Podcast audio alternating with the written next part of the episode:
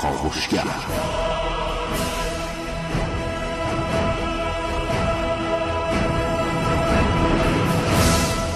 به نام خداوند بخشنده مهربان خانم آقایان دوستان شنونده سلام و صبحتون بخیر.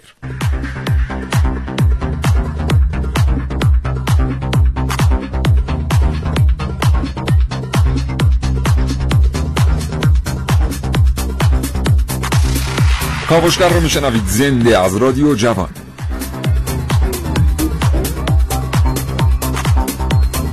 چشمتون رو ببندید و تصور کنید که یه روز برای دریافت وام تشریف می‌برید به یکی از بانک ها مراجعه می‌کنید به یکی از شعبات به اون قسمت تسهیلات. بعد از شما یه تعداد سند می‌خوان یه تعداد زامن می‌خوان و یه تعداد در واقع مدارک که شما تامین میفرمایید که مبلغ وام به شما واگذار بشه. اون موقعی که میرید وام رو بگیرید می‌بینید که یک درصدی از وام هم کسر شده. حالا شما به بانک بدهکارید و چاره ای ندارید جز اینکه بدهیتون رو پرداخت بکنید. به خاطر اینکه اگر عدول بکنید زامنین شما گرفتار خواهند شد.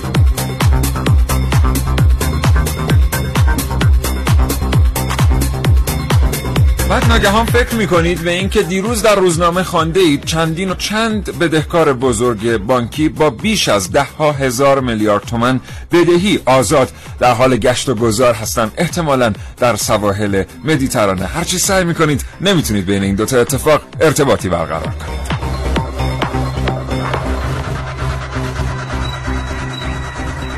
این برنامه از کاوشگر راجع به نقش قوه قضایی در پیگیری مفاسد اقتصادی و تحقق اهداف اقتصاد مقاومتی بشنوید.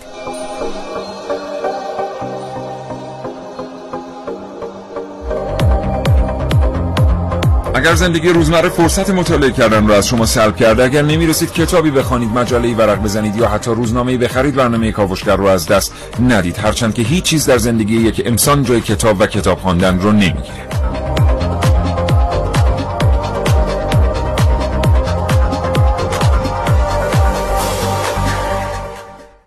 چگونه باید با مفاسد اقتصادی برخورد کرد؟ کشورهای دیگر چگونه تجربه هایی در این زمینه داشتن در حال حاضر چند پرونده اقتصادی در دست قوه قضایی است و در واقع متهمان منتظر رسیدگی هستند و مردم چه توقعاتی از قوه قضایی در این رابطه دارند؟ اینها و خیلی چیزهای دیگر در کاوشگر امروز. در این کاوشگر میشنوید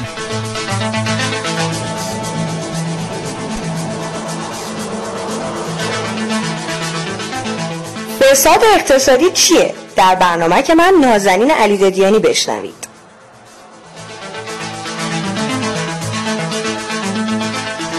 هر مفسد اقتصادی چند شغل را می‌خورد از من محسن رسولی در کاوشگر امروز در این مورد بشنوید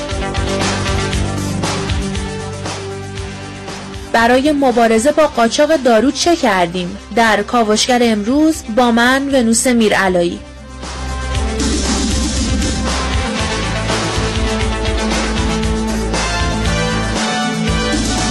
باندهای قاچاق کالا در مترو تهران. همراه باشید با کاوشای امروز من عارف موسوی.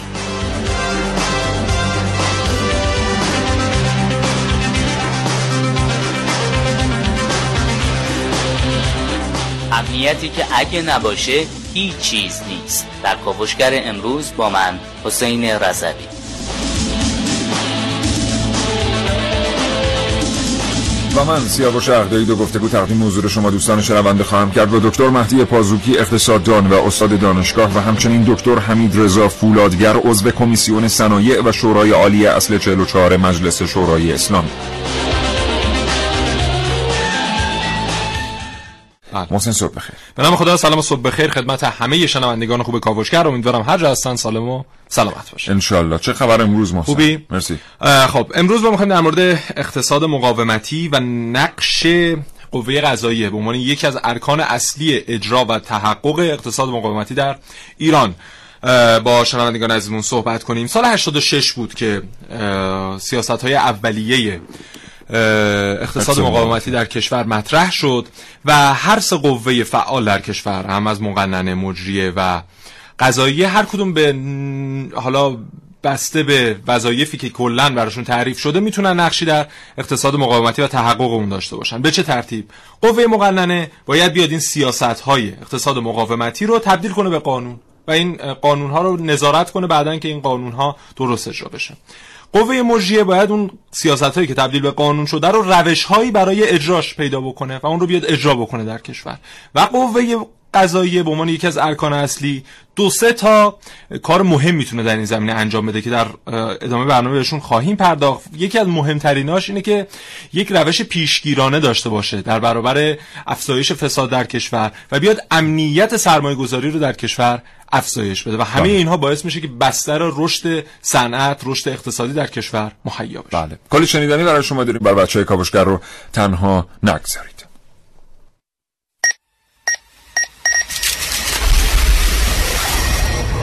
من یک کاوشگرم که کاوش هامو با شیوه های متفاوتی به گوش شما میرسونم. ویدیو شبکه های اجتماعی خبر سینما با من باشید. در کاوشگر جوان ممکنه وقتی اسم کالای قاچاق میاد شما ذهنتون بره سمت یک کوچه تاریک که جنس قاچاق به طرز خیلی پنهانی اونجا به فروش می‌رسه اما آیا همیشه به همین صورته؟ مترو تهران. جایی که گفتنی ها در موردش زیاده. متروی که حالا علاوه بر کمک به عبور و مرور به یه مرکز خرید زیرزمینی هم تبدیل شده. حالا به نظرتون جوراب های لانه زیر قیمت مترو و یا لوازم آرایش مارک زیر قیمت مترو از کجا میان؟ اصلا به این فکر کردید که این اجناس چطور ممکن ارزون تر باشن؟ بله درست حد زدید. خیلی از این کالاها کالای قاچاق هستند و کالاهایی که بدون طی کردن مراحل قانونی وارد کشور شدن و در مجموع می‌تونن خسارت های جبران ناپذیری رو به اقتصاد کشور وارد کنن.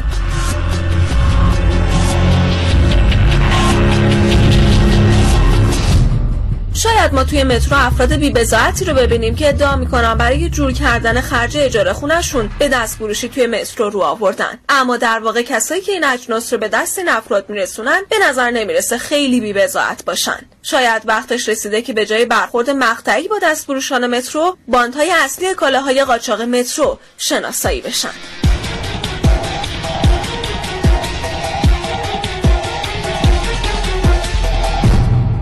عارف موسوی کاوشگر جوان. خب در مورد این برنامه که از خانم موسوی شنیدیم من این نکته بگم اضافه بکنم. خب در حال حاضر دستفروشی در مترو یکی از شغل‌های خیلی رایج در تهران محسوب میشه و پردرآمد محسوب میشه. خیلی از کسانی که شما می‌بینید در مترو خب اینها خودشون میرن مثلا از شهر مثل بانه جنس میارن و یه قیمتی می‌کشن روش و اون رو عرضه می‌کنن اما زیر قیمت بازاره. اما خیلی از اینها شاید حدود 80 درصد این دستفروش ها در واقع جنس رو از یک دلال بله. می‌گیرن کسی که رفته یک حجم بزرگی سرمایه گذاشته حجم عظیمی کالا وارد کرده از مرزها آورده در تهران و این رو پخش کرده بین یک سری دستفروش.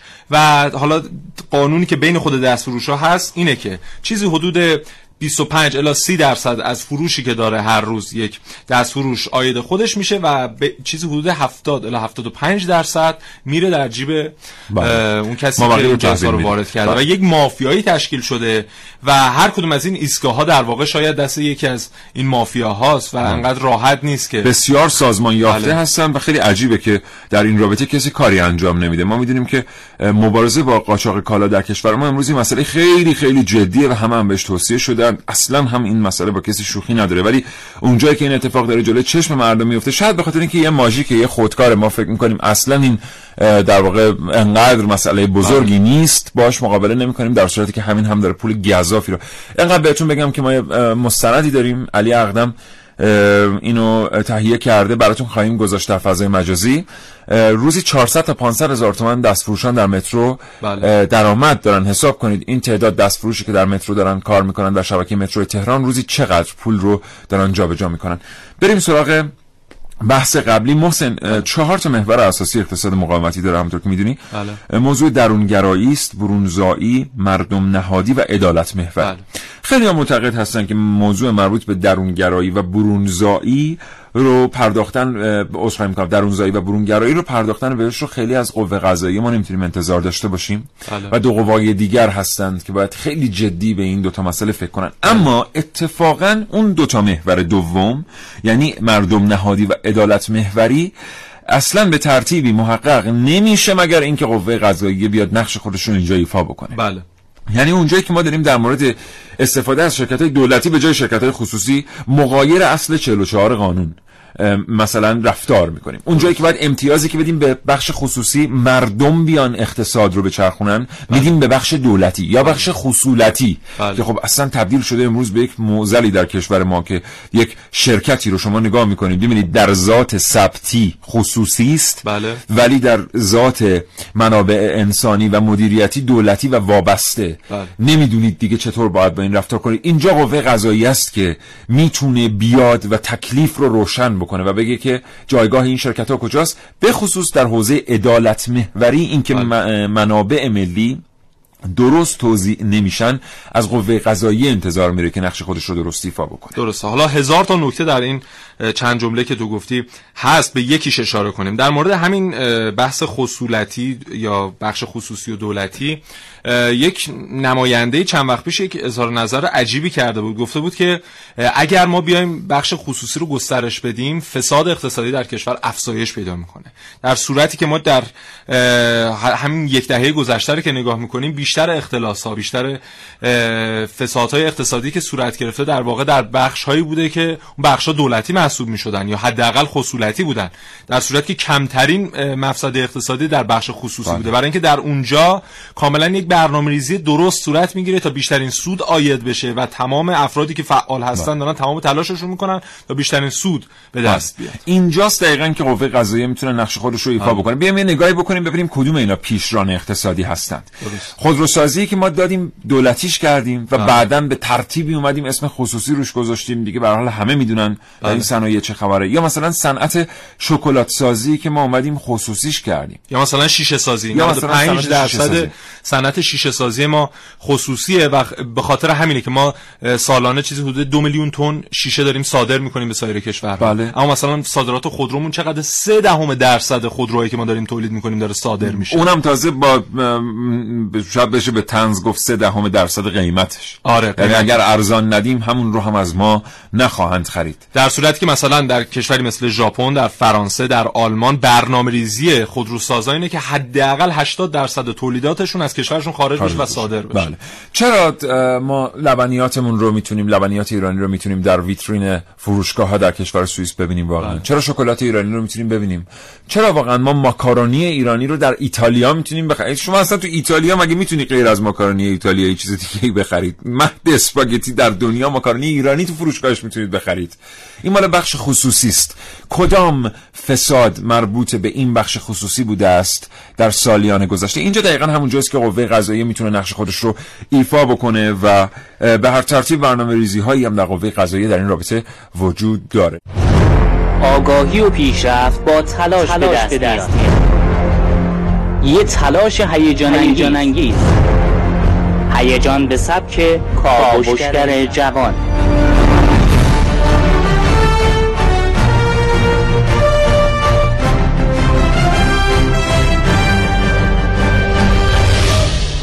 مسیر آینده اقتصاد کشور با سیاست های اقتصاد مقاومتی گره خورده. مسئله مهمی که عملیاتی کردنش به تلاش زیاد و هدفمند نیاز داره.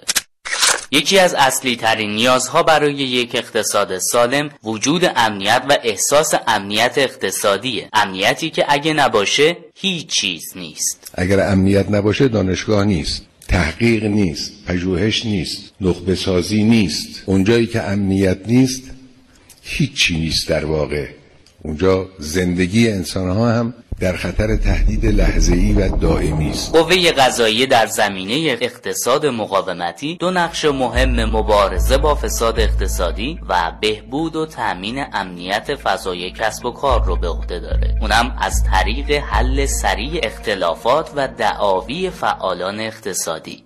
نگاهی به تجربیات جهانی تو زمینه حل اختلافات نشون میده نهادهای جدیدی به وسیله متخصصان حوزه های مختلف بازرگانی و حقوق شکل گرفته که در موازات با ساختار حاکمیتی در حال فعالیتند امروزه در دنیا مرجع حل اختلافات تجاری و بازرگانی نهادهای داوری هستند. این تحول تو عرصه غذایی با افزایش تجارت و مبادلات اقتصادی و به دنبال اون افزایش اختلافات تجاری در سطح جهان شکل گرفته و به مرور زمان به توسعه داوری تو کشورها در سطح بین المللی منتهی شده. تو برخی کشورها مثل ایالات متحده آمریکا و کشورهای اروپایی بخش زیادی از اختلافات از طریق این روند حل و فصل میشه. کاری که باعث شده قراردادهای تجاری دقیق تر صورت بگیره اختلافات کاهش پیدا کنه و سیستم غذایی کشورها رو سیاست گذاری ها تمرکز بیشتری داشته باشه.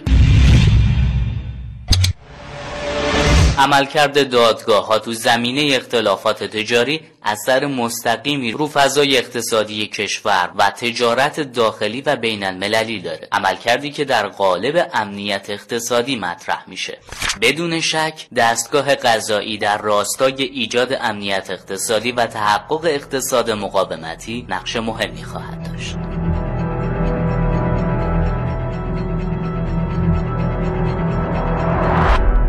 سپاسگزارم از حسین رازوی محسن این قوانین حاکم بر شیوه اجرای قوانین حاکم بر چک و سفته و نمی‌دونم اینجور بله. چیزا اینا خیلی تعیین کننده است در سلامت فضای اقتصادی کشور بله. چشم بسته غیب گفتم الان من بله. یعنی الان به یه ترتیبی شده خیلی جای تاسف خب خیلی از بازاری ها معتقدن که اینجوریه مسئله مثلا من الان به شما همینجا 500 میلیون چک میدم. بله. پشت همین میکروفون رادیو 500 میلیون تومان چک رو امضا می‌کنم تقدیم می‌کنم خدمت شما به یک نامی. دست درد خواهش کنم قربان همینقدر در حال من بیشتر برنامه. امیدوارم که تو هم بعد زندگی دستخوش تغییر بشه با این و شما از این در میرید بیرون و من در واقع سر باز می‌زنم از اینکه این چک رو پاس بکنم. بله. حالا شما بدو پولتو بگیر. اگه تونستی. اگه تونستی آره. این پول شما بگیر. یعنی این تضامین اقتصادی که مردم در نزد همدیگه قرار میدن وقتی بله. بی اعتبار میشه فضای بازار بی اعتبار میشه بله. شما وقتی که دست چک می‌توانید در بازار تهران بخرید به قیمت ده میلیون تومن ده برگ بله. ما یه برنامه رفتیم واسه این شما در بازار تهران دست چک خریداری میفرمایید ده میلیون تومن ده برگ هم داره چک قانونی ها معلومه یکی با کارت ملی یکی دیگه رفته گرفته چک می‌کشید 100 150 میلیون تومن و با یک پرواز از کشور خارج میشید. به همین راحتی. به همین راحتی بله. چون دیگه الان دیگه چک 10 میلیون و 12 میلیون برای بازار کشیدن که چیز خیلی عجیبی نیست. شما یک یخچال فریزر ساید بای ساید و یک لباسشویی از یک حجره فروش لوازم خانگی خریداری بفرمایید بعد 13 14 میلیون پول پرداخت کنید. خب بدی هست که خیلی این رو با چک پرداخت می‌کنن. بله کاملا درست. و این اسناد این اوراق اقتصادی وقتی که ارزش خودش رو از دست بده حجم زیادی از مبادلات دستخوش تغییرات منفی میشه. حالا قوه قضایی اینجا می‌تونه بیاد تکلیف این ماجرا رو روشن بکنه. بله. اگر, اگر چک واقعا در حکم پوله پس باید در حکم پول باشه. بله, بله. یک زمانتی باید پشتش باشه. و یکی از معضلات حال حاضر سلامت اقتصادی بازار ما دقیقا همینه. اینکه میگیم رکود اقتصاد رکود اقتصادی در حال حاضر داریم خرید و فروشی صورت نمی‌گیره به خاطر همینه. چون نقدینگی دست مردم آنچنان بالا نیست. از اوراق و سفته و چک و اینها هم که نمیشه استفاده کرد یعنی اعتمادی بهشون نیست. به خاطر همین وقتی اعتمادی نباشه بین فروشنده و خریدار به هر حال خرید و فروشی صورت نمی‌گیره و این رکود به وجود میاد. من بررسی می‌کردم چند تا از کشور اروپایی رو. در همه اینها زمانی که مثلا دارنده یک کارگاه تولیدی یک مشکلی براش پیش میاد مثلا از کسی پولی طلب داره یا خلافی صورت گرفته نسبت بهش وقتی که شکایتش رو مطرح می‌کنه حد اکثر زمانی که به نتیجه می‌رسه دو ماهه. بله. اما همین مدت زمان در کشور ما متاسفانه در بهترین شرایط دو ساله. و شما انقدر باید برید و بیاید که اصلا از شکایت خودتون صرف نظر می‌کنید. خیلی وقتا ما کلی الان آدم تو زندان ها داریم که اینا مدیر عاملان شرکت های بزرگ بودند.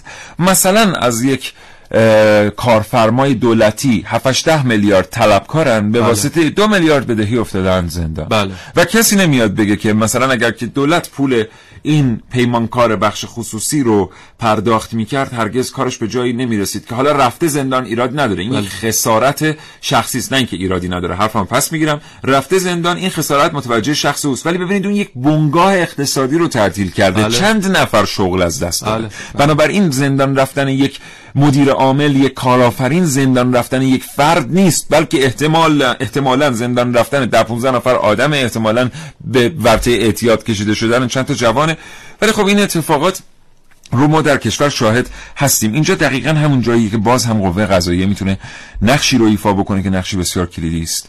بیاد و چون تمام قوانین هم در اختیارش هست بله. و قوه قضاییه هم البته در این زمینه کار کشته است. یعنی این جاهایی که ورود کرده ما دیدیم که اتفاقات عجیبی افتاده ببینید چند سال پیش بود که فکر می‌کنم هم دو سه سال گذشته بود که موازه رهبری چند تا سیاست رو به عنوان سیاست های ارتقاء قوه قضاییه به رئیس قوه قضاییه ابلاغ کردن که در یکی از اونها کاهش تعداد زندانیان بود این یعنی تلاش برای اینکه بله.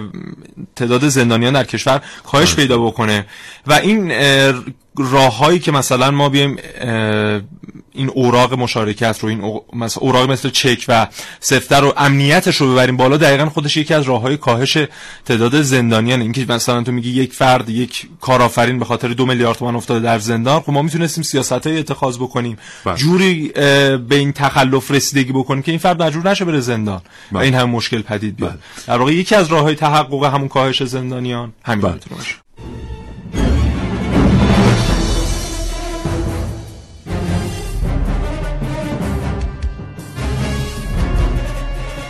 نقش قوه قضاییه رو در دو سطح و حتی شاید بشه گفت در دو بود که کاملا متفاوتن و حتی مستقل میشه دید و تعریف کرد. وجود قوانین و اجرای قوانین. ظاهرا ما الان از نظر وجود قوانین کمبودی نداریم ولی اشکار در مرحله اجرای قوانینه که اون باید حل بشه. آریابان از تهران.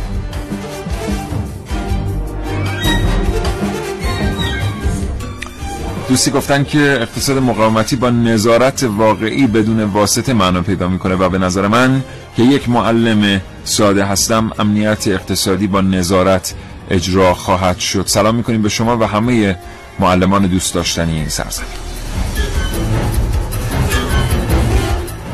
من کارو فکر شاید مثلا صد نفری دارن تو مجموعه من کار می‌کنن. برای یه مشکل مالیاتی ممنوع خروج میشم. برای گرفتن یه وامی که رو business plan ه و می‌تونه کارآفرینی ایجاد کنه مشکل خیلی زیاد اندازه که این وام کنسل بشه برام ایجاد میشه. واقعا تو ذهنم سواله چطور میشه کسایی یه رقمایی به این اندازه درشت بگیرن و بعد برای خروج از مملکت برای زندگی کردن برای تمام اتفاقات روزمرهشون هم اتفاقی نمیفته این واقعا برام سواله. والا خدا شاهده برای ما هم سواله. یعنی این بچه های کاوشگر تقریبا هر چی رو بخوام پیدا می‌کنن. یعنی یه جوری میگردن که پیدا می‌کنن. ولی اگه شما بگید ما تونستیم یک برگ سنت پیدا کنیم که مثلا فلان بدهکار بانکی چطور هزار میلیارد وام رو بدون تضامین کافی از یک بانک دولتی دریافت کرده نتونستیم. یعنی شما بنگاه زود بازده هم یه تضامینی داره وام گرفتن واسهش نمی‌دونم وام صنعتی هم داره مشارکت هم تضامین داره. ما اصلا تسهیلات بدون زمانت نداریم. ولی خب حالا هر کس که پیدا کرد ما هم در جریان بگذاریم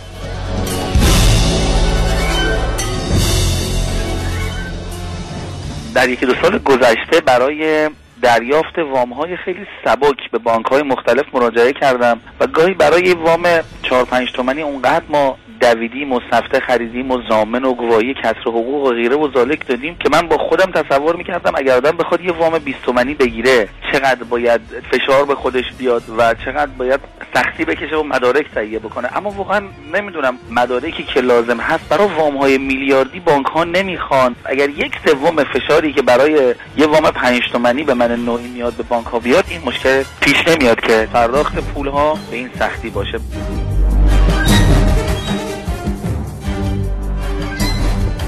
دوستی پیامک فرستادن گفتن مسئله قاچاق کالا تنها در مترو نیست. رد پای اون رو در بازارهای روزانه در سطح شهر هم میشه دید که با مجوز رسمی گاهی این بازارها برپا میشن.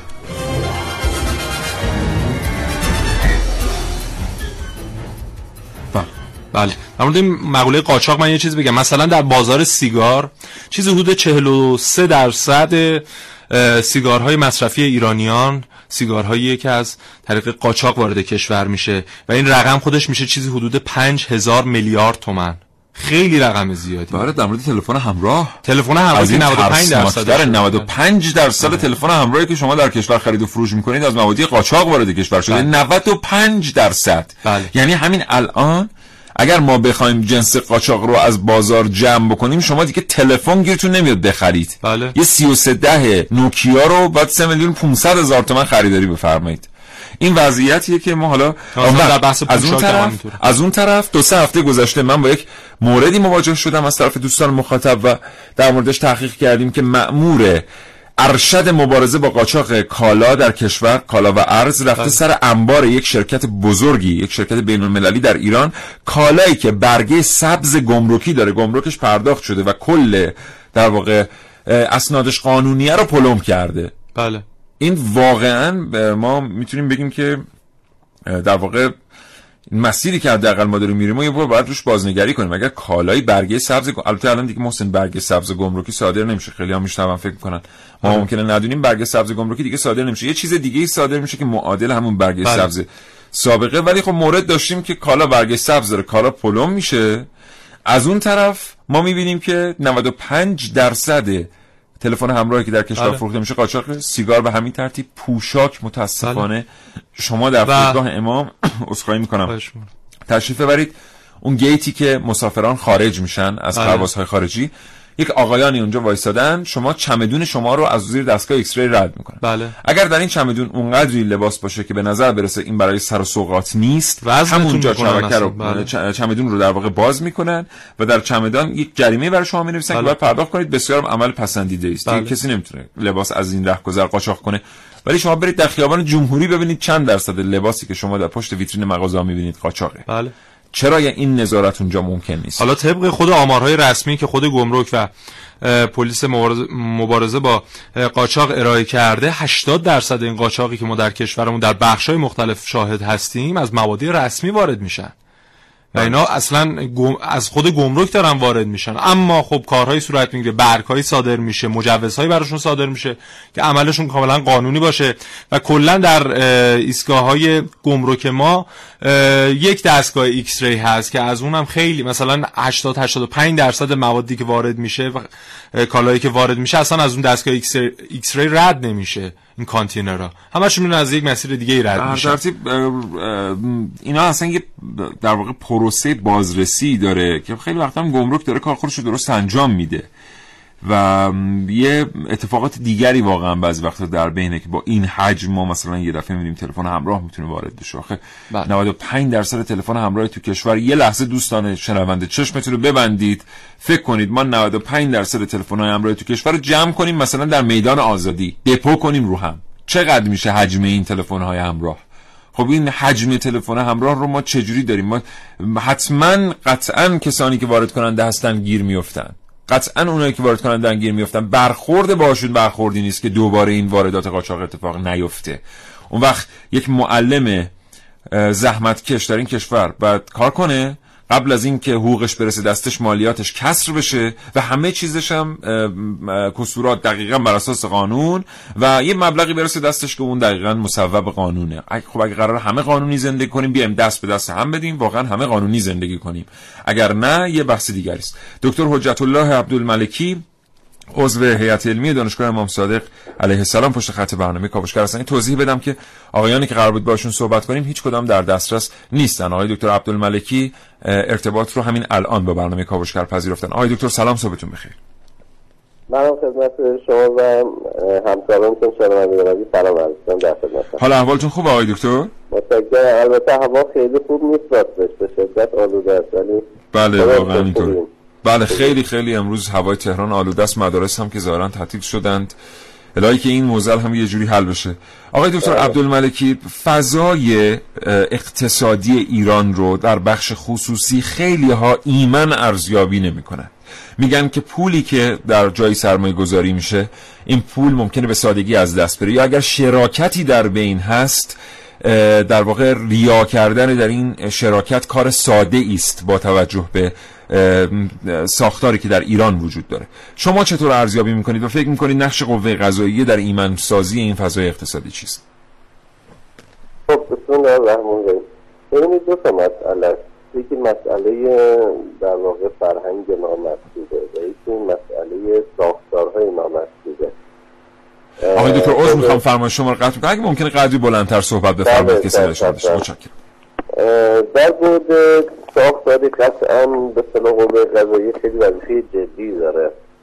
سالم سازی فضای کلان اقتصادی به نحوی که مردم احساس بکنن که اگر وارد فعالیتی شدن حداقلش نظامات اجتماعی که در این وجود داره درست عمل خواهد کرد و می‌تونن خیلی نگرانی از باب حداقل متضرر شدن از سمت مفاسد رسمی نباشن و به صلاح مصابشون نیفته ببینید قوه قضایی حالا اگر ما از منظر اقتصاد مقاومت بخواهیم از دو مسیر به موضوع اقتصادی کشور ورود داره.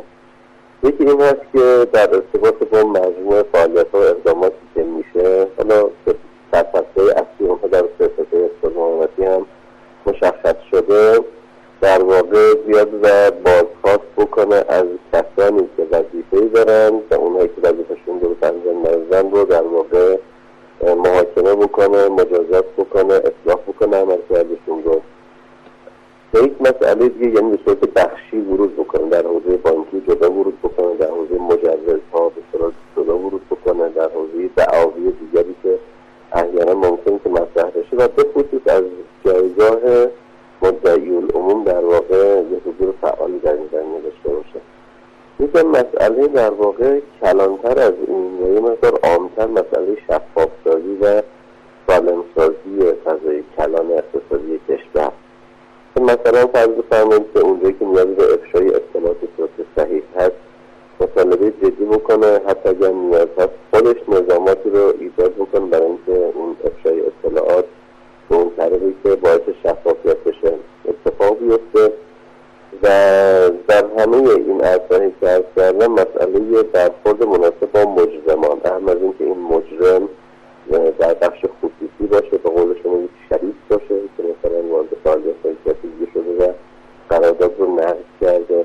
یا اینکه خود دستگاه حاکمیتی حتی باشن. ما به حال سازمان بازرسی رو داریم و دیوان عدالت اداری رو داریم. و قوه قضایی که مخاطبش رفتن ارگان ها و دستگاه های حاکمیتی و دولتی هستن اگر این اتفاقات بیفته تا حدودی فضای کلام من دارم نظام ساختاری در واقع اقتصاد کشور ایمن میشه و این یک بخش داستان هست. که البته حالا بخش فرهنگیش هم به خودش قابل بحث که موضوع بله. بله. بله. آقای دکتر عبدالملکی ما خیلی وقتا در کشورهای مختلف می‌بینیم که وقتی یک مدیری به علت سوء مدیریت خواسته یا ناخواسته. بخشی از منابع ملی رو به هدر میده. به مجرد اینکه در واقع مسئله مسجل میشه مدعی العموم پیگیری می‌کنه این موضوع رو تا زمانی که اون مدیر به ترتیبی مجازات بشه. خب این موضوعی است که در کشور ما آنچنان ما شاهد نیستیم. در این رابطه از شما میشنویم و سازکارهای بین المللی که مدیران متخلص یا مدیران در واقع پر اشتباه رو دنبال می‌کنند.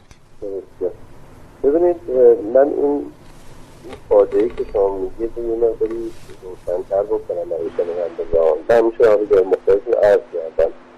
چجوریه که اگر یک راننده کمربند ایمنیش رو نبنده کمربندی که فقط به سلامت خودش رفتی داره و دیگران نه.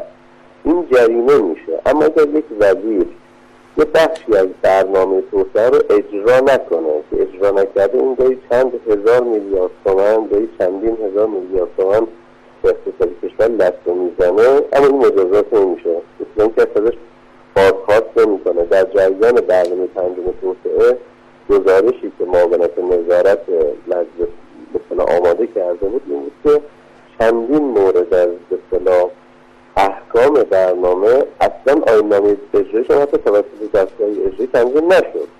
تا برسه به اینکه بخوام اینجا اجرا بکنن ازش خروجی بگیرن چطوره که این آیه وزیر این آیه مدیر کل این آیه رئیس اینقدر مسئولیت قضایی داره؟ ولی من شهروند اگر یه دونه مثلا موبایل دستم باشه در حین رانندگی سریع مثلا 60 هزار تومان 30 هزار تومان 5 هزار تومان جریمه رو دارم. این یه ضعف خیلی بزرگی که ما داریم. ما در قانون ببینید اینکه شما فهمید در دنیا چطوری در هر کشور تحت قوانین خودشونه. در بعضی از کشورها خیلی سختگیرانند بعضی کشورها کمتر سختگیرانند در کشور ما قانون به اصطلاح این مسئله رو در نظر گرفته. هم بحث تحقیق بودجه هست ریال به ریال میاد و به محاسبه می‌کنه جابجایی ها رو گزارش می‌کنه کم و رو گزارش می‌کنه. هم بحث نهادهای نظارتی که گزارش می‌کنه مثل خود مجلس اینکه آیا دسته ها عملکردشون به درست اون کار بودن انجام دادن یا ندادن مسئله پس چیز که کار به مجازات نمی‌رسه بله.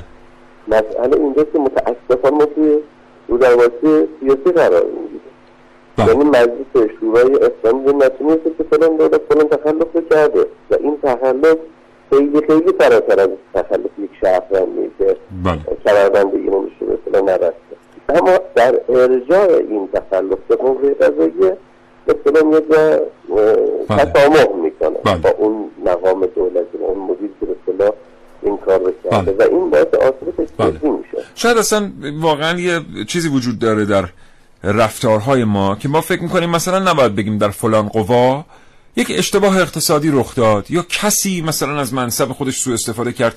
به حال حال قوه مجری و قوه مقننه و قوه قضایی که قوای معصومین نیستن کسی هم ممکنه رخنه بکنه و در واقع یک اشتباه اقتصادی رو رقم بزنه خواسته یا ناخواسته. خب بدیهی است که قانون باید شامل حالش بشه. همونطور که آقای دکتر عبدالملکی اشاره کردن شما اگر کمربندی رو کمربند ایمنی نبندید یا قانونی رو نقض بکنید در هنگام رانندگی به هر ترتیب مجازات خواهید شد مطابق قانون. آقای دکتر بسیار سپاسگزارم از اینکه ارتباط رو پذیرفتید. آرزوی سلامتی می‌کنم. برای شما خدا نگهدار.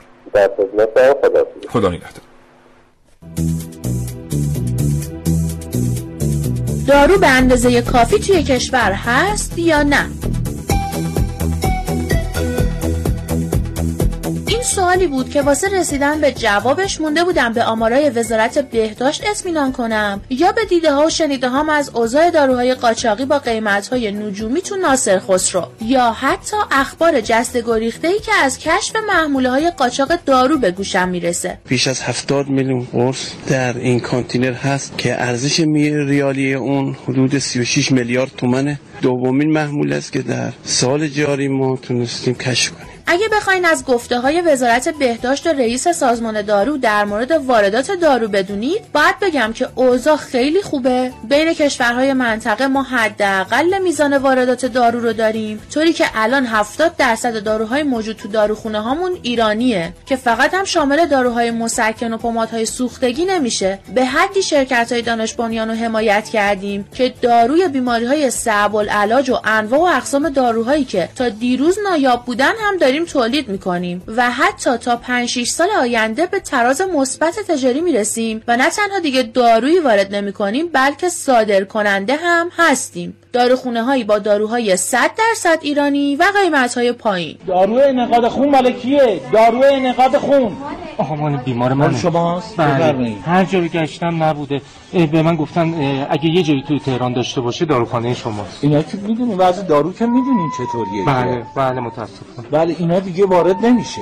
اگه میشه خب داخلیشو بهم بدی داخل که تولید نمیشه. ای خب پس من چیکار کنم؟ از راه دور اومدم. پول چقدر داریم صد تومن تونستم جور کنم. بفرمایید. حالا شما از راه دور اومدی من ببینم چه کار می‌تونم براتون بکنم. دست شما درد نکنه. خدا خیرتون بده. بفرمایید. اینا رو بزنین رو زخمش. خب شاید خونش بند بیاد. بفرمایید. آقای دکتر ببخشید مشکل بیمار من با این چیزا حل نمیشه که. نمی‌فهمم. شما صد تومن دادی لابد دواگلی هم می‌خواد. نه نه. بفرمایید آقا. اما اگه یه سری به کوچه پس کوچه های ناصر خسرو بزنیم با روی دیگه سکه هم آشنا میشیم.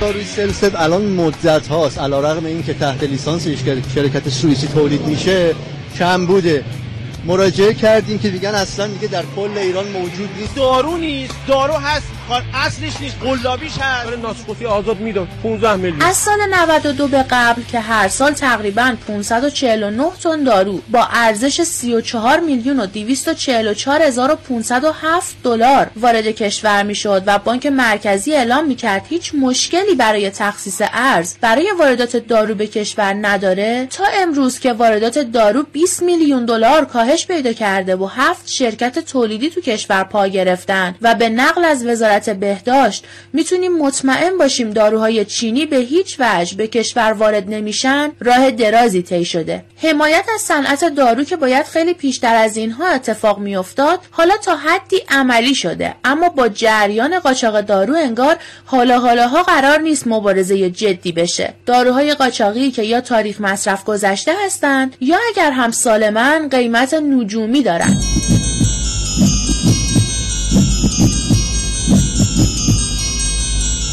گفته یکی از نماینده های مجلسه که آمار صادرات کالا از کشورهای مبدع با آمار وارده از گمرکات کشور مغایرت داره و قاچاق بیرویه کالا که دارو هم بخش مهمی از اون رو در بر می‌گیره از کانال های رسمی اتفاق میفته و مبارزه با این جریان بیشتر از همه به عهده قوه قضایی است.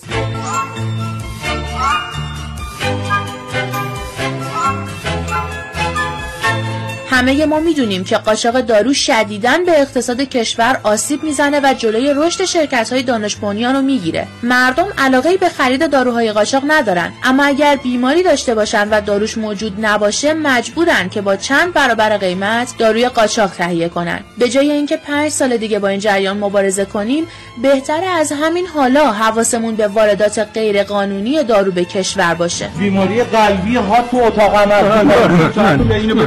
شما دستم به دامنتون. آقام توی اتاق عمله. دکترها گفتن اگر تا غروب دارو نرسونم آقام میمیره. منم ده هزار تومن بیشتر ندارم. اجازه بدیم من بله ده تومنه اجازه بدیم من ببینم چیکار می‌تونم بکنم براتون. آقام آقام. بفرمایید این حلواس. ایشالا تو شادیاتون ویتامین سه بدم بفرمایید. آقام. بله بله. هر مفسد اقتصادی چند تا شغل رو می‌خوره واقعا. چند تا؟ چیزی که وزارت کار اعلام کرده گفته به ازای هر 50 میلیون تومن ما می‌تونیم یه شغل پایدار ایجاد بکنیم که در قبل اون مثلا چند تا شغل دیگه وجود بیاد و چند نفر بتونن زندگیشون از این طریق بگذرونن. هر هزار میلیارد تومن میشه چیزی حدود 200 هزار شغل. بله. و ما از ابتدای دهه 90 تا الان که نگاه می‌کنیم بیش از 20 هزار میلیارد تومن اختلاس در کشورمون اتفاق افتاده. بله خب میشه چند تا شغل؟ میشه چیزی حدود چهار میلیون شغل. ما سالانه 800 هزار شغل اگر ایجاد بکنیم مشکل بیکاری در کشورمون طی 5 سال از بین میره. یعنی از ابتدای دهه 90 اگر این پولهایی که اختلاس شده رو باهاشون شغل ایجاد می‌کردیم الان بیکاری در کشورمون زیر 3 4 واحد اختلاس هم در کاوشگر تایتانیکه. یعنی شما هر هزار میلیارد تومن چون امروز روز شما یه تایتانیک رو با هزار میلیارد تومن می‌تونید بسازید. همین ما میگیم یه تایتانیک یا دو تایتانیک یا سه آره. حالا هر یه تایتانیک چند تا شغله؟ 200 هزار شغل. 200 هزار شغله. خب دیگه به حال این یه مسئله که باید بهش دقت بکنیم. از سوی دیگر امنیت فضای اقتصادی و مبادلات یه بار دیگه تاکید می‌کنیم.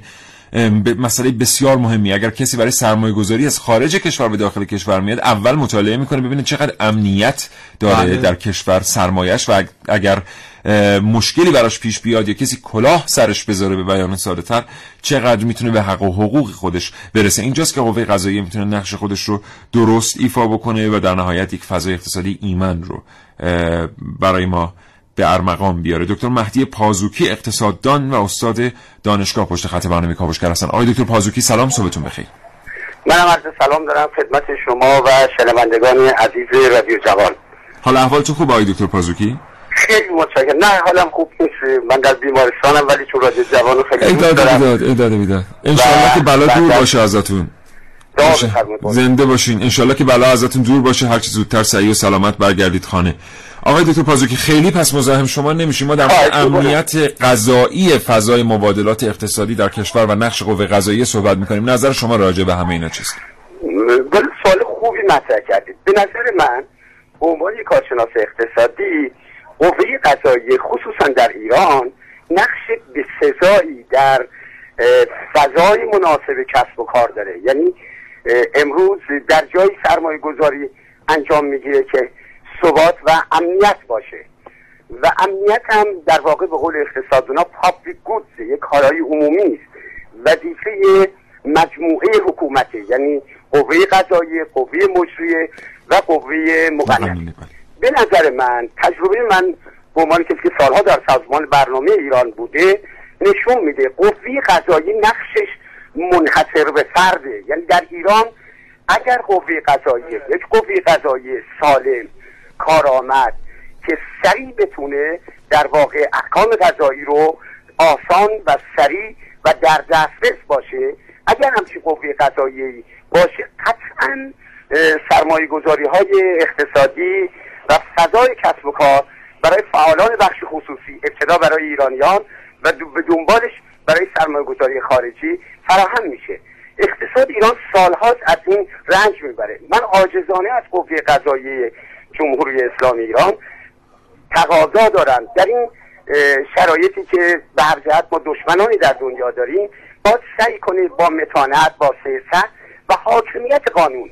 مهمترین اصل حاکمیت قانون و بله. حاکمیت علم حقوق بر سیستم قضایی کشور می‌تونه کمک بکنه بر فضای کسب و کار مناسب برای سرمایه گذاران و فعالان ابتدا سرمایه گذاران داخلی و در همه کجای دنیا به دنبال سرمایه گذاری داخلی سرمایه گذاران خارجی میان بنابراین من واقعا خواهشم اینه از مسئولین امور که و کمک بکنن من این نقش رو برای قوه قضاییه رو نقش بله. بسیار بسیار مهمی. متشکرم. حتی می‌خوام بگم از دولت نه اینکه نقش دولت مهم نیست.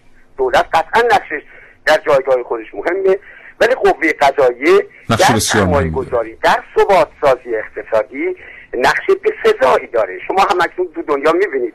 سوئیس در واقع گاف صندوق دنیاست. هر کی بله. پول داره می‌بره پولش رو در سوئیس می‌گذاره چرا چون در سوئیس در واقع امنیت و ثبات اقتصادی وجود داره می‌دونید که سوئیس اه، فاقد ارتشه اه، عضو بله. سازمان ملل هم نیست ولی مقر اروپایی سازمان ملل در سوئیس هست اه، و یکی از منابع درآمدیش همین پولهایی است که مردم در بله. سیستم بانکی سوئیس می‌گذارن به خاطر اون امنیت غذایی و حاکمیت قانون که در اون جامعه حاکم فرماست. بله. بنابراین من فکر می‌کنم اگر قوه قضاییه جمهوری اسلامی ایران سعی بکنه مبانی حقوقی رو وارد فقه اسلامی بشه حقوق علم حقوق من خیلی تاکید دارم. ما در زمین علم حقوق یک کمی عقبگرد کردیم. در سالهای گذشته. من فکر می‌کنم اگر علم حاکمیت در واقع حقوقی یعنی یک قوه قضاییه آسان در دسترس در و سریع در اختیار سیستم باشه این خیلی کمک می‌تونه بکنه هم به ملت ایران هم به جامعه و هم به توسعه. بسیار و به. نظر من قوه قضاییه نقشش نقش منحصر به فردی است. به شرط اینکه حاکمیت قانون باشه و قانون ظلم به سریع عدله قانون بله. برای همه اجرا بشه سید قریشی و بلال حبشی بر اساس آموزه های دینی ما هیچ تفاوتی در واقع نخواهند داشت بله. بنابراین من نقش قوه قضاییه رو برای ایجاد ثبات و سرمایه گذاری در اقتصاد ایران نقش اساسی. می‌بینم و حتی از نقش. دولت. بسیار سپاسگزارم جناب آقای دکتر مهدی پازوکی اقتصاددان و استاد دانشگاه آرزوی تندرستی می‌کنیم الهی که هرچه زودتر سلامت برگردید منزل نگهدار. خواهش می‌کنم خیلی متشکرم خدا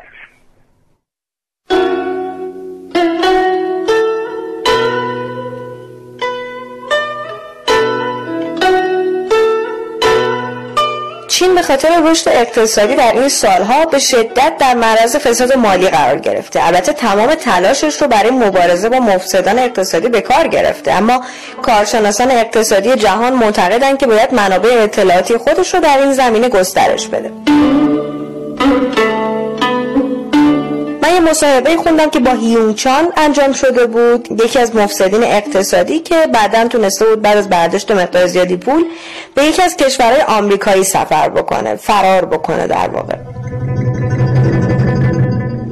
هیونگ چان در این مصاحبه عنوان کرده بود که تا چهار سال پیش اون فقط یه مدیر جز در یکی از ادارات بوده. تا اینکه به همراه یکی از دوستانش یک پروژه کوچیک شروع می‌کنن و برای این پروژه پنجاه هزار دلار از دولت بودجه دریافت می‌کنن. این در حالی بوده که کل پروژه سیزده هزار دلار خرج داشته. با بقیه پول چیکار کردن؟ ریختن به حساب خودشون؟ نخیر یک شرکت صادرات و واردات را انداختن با مجوزهای رسمی از دولت چین.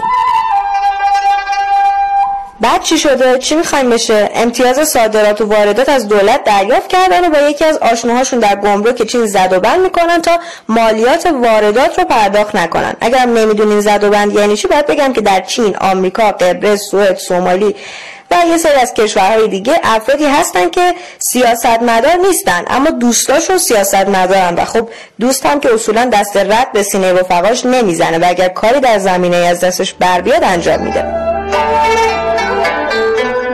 بله داشتم می‌گفتم که هیون چان و رفقاش اجناسی رو بدون مالیات به چین وارد می‌کردن و از این راه بسیار پولدار شدن. بعدش فرار کردن. نه خیر فرار نکردن. بعدش از طریق همون زد و بند وارد حوزه منابع طبیعی و معدنی چین میشن و در اونجا هم تعدادی از منابع رو به نفع خودشون مصادره می‌کنن که باید بگم چینی ها یه ضرب مثل دارن که میگه هیچ کاری با زد و بند غیر ممکن نیست. بله و سود این معادن رو جمع می‌کنن و میزان کمتری از اون چیزی که بود رو به دولت چین گزارش میدن و مقدار زیادی از دستاوردهای این معادن رو به طور قاچاق به کشورهای همسایهشون صادر می‌کردن و خب طبیعتا بعد دو سال پول خوبی به جیب زدن از بقیه فعالیتاشون مثل تاسیس بانک و اینها نگم دیگه بگذریم. کم کم دولت چین به هیونچان و دوستاش شک می‌کنه و تعقیبشون می‌کنه و اونها هم وقتی می‌فهمن مجرم شناخته شدن از طریق همون دوستان سیاست مدارشون به طور رسمی و کاملا قانونی به خارج از چین فرار می‌کنن و اون پرونده با مجرم شناخته شدن افراد فرعی داستان مختوم اعلام میشه. این مصاحبه چند روز پیش خوندم گفتم شاید برای شما هم جالب باشه که بدونید فساد اقتصادی در چین چطور صورت می‌گیره. همین. روزتون بخیر. عبدالله مهرپیوند الوندی متن زیبایی تهیه کرده بود که نمی‌رسیم متاسفانه بخونیمش روی کانال. در اختیار شما دوستان شنونده قرار خواهیم داد. محسن گفت هر هزار میلیارد تومن دیویس هزار تا شغل. منابعی میگن که پزشکان پنجاه هزار میلیارد تومن سال گذشته باید مالیات می‌دادن ندادن. خب اینجاست که قوه قضاییه می‌تونه بیاد ورود بکنه ببینه تکلیف این پنج هزار, پنجاه هزار میلیارد تومان مالیات پرداخت نشده پزشکان چیست؟ پنجاه هزار تا هم دیویس هزار تا شغل. نوش جونتون. بله. بله. این رو هم بگیم که اگر می‌بینید مثلا شرکت مثل تمام سامسونگ ده ثانیه فرصت دارید. اگر می‌بینید شرکتی مثل سامسونگ زمانی که مشکلی برای محصولش پیش میاد میان تمام قد مدیرانش عذرخواهی می‌کنن و خیلی اتفاقات خوبی رقم می‌خوره. اما در کشور ما پژو مثلا میتره که اونا نمی‌دونن. اگر می‌بینید اینجوریه مدیران سامسونگ مدیر نیستن. آگاه نیستن آگاه مسائل. بله. تمام. اه، آره. اونها باشون برخورد میشه ما با اون برخورد نمیشه خیلی متشکرم. محسن با تو خداحافظی می‌کنم. دوستان شنونده بسیار سپاسگزارم. آرزوی سلامتی می‌کنم. هر جایی که هستید خدا نگهدار.